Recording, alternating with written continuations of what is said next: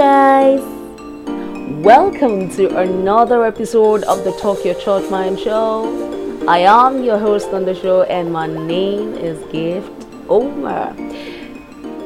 Thank you so much for tuning in. If you are a first time listener, you're very much welcome. And then, if you are already a member of the tribe, woo, thank you so much. You are the real reason why we are still here. Thank you so much, guys. Like you already know, this is the Talk Your Mind show where we talk about anything and everything. It's an avenue where you can yarn your church mind without fear of judgment or unhealthy criticism. So, here are some of the responses we got from those of you who listened to the last episode. I just listened to your podcast on accents. I like the podcast and I like the learning points also. Personally, when I see someone talk with an accent, I try to, ah, why you the form? What are you the form for? Where you talk where? You know? But I think from your podcast, um, especially Mr. Collins, who talked as your guest, I think um, he is able to point out that it makes the accent speaker feel socially uncomfortable. Um, that's a learning point for me. Now, I can't feel heartbreak, as in the guy break my heart when in Koto say pidgin.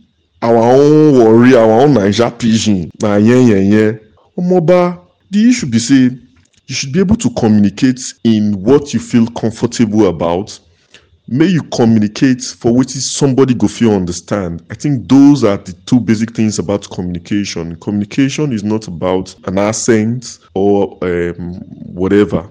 It's about sending a message that is understood. I think that is what communication entails. When i see people speak in foreign accents i'll be like uh-uh why is this person forming? I'll be looking at the person as see if I'm not listening because the person is not speaking my language, as in the language I know. And I, see English as a foreign man's language is not our language. I prefer pidgin, but when if someone that doesn't know how to speak um, English, they see the person as an illiterate, which is not so. Because most of our um, radio station in Nigeria, majority of them they take pidgin as their language. So when I see somebody speaking English without no um, pidgin, I'll be like, I beg this on the phone. Wow, I really enjoy your podcast.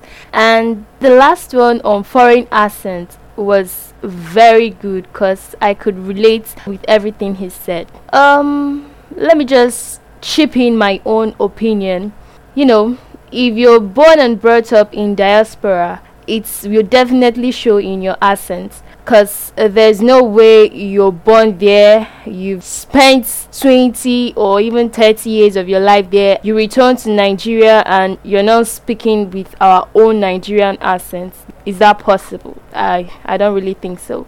If someone comes to me and claims he's born and brought up in diaspora and I cannot hear it in your accent, I will just know that you're lying or you're making it up. It's really a great one. I really, really, really enjoyed it. Yeah, keep it up. Yes. So those were some of the responses I got on the last episode. Okay, and I did take to the streets to find out what the ordinary person on the street thinks about those who speak with a foreign accent. And here are some of their responses. Um, it depends on where you are, where you are born now like if they born you outside nigeria eh you suppose dey speak foreign accent but if na person wey dey born you know born and brought up nigeria conk nigeria ha yeah, speaking foreign accent na form you dey form na. ah. and uh, how can a full blown born nigerian born and brought up you understand be speaking foreign accent as if dey born am for outside na forming dey dey form all this thing na we dey copy am from them you know copy we copy how they dress we copy how they speak na forming we all dey form. abeg abeg who dey foreign accent help all the plenty grammar wey dey blow up and down e don help poverty and corruption wey dey dis country abeg. eh you say what do you think okay about nigerians who speak with a foreign accent. foreign wetin. foreign accent. ah madam i no understand wetin you dey talk. um well uh, I think it's all about packaging and how you want to be perceived. I I know a lot of people who speak with Polish British accent, very polished accent, yet they have not left the shores of this country. So to each his own. Ooh, that was a whole lot going on there. I mean, who your foreign accent help? We yep. but seriously though, I do think that if someone is able to speak in a certain way, especially the English language, if you're able to speak the English language with a British or an American accent, uh, I, I do think you've been able to learn something new. Okay, it's just like an Igbo guy who goes to Yoruba land and learns how to speak Yoruba and he when when you hear him speak you you can't even trace that he's Igbo in any way. Like he speaks Yoruba like a Yoruba person with a Yoruba accent. And then when we see such person we are like wow that's good. That's very nice.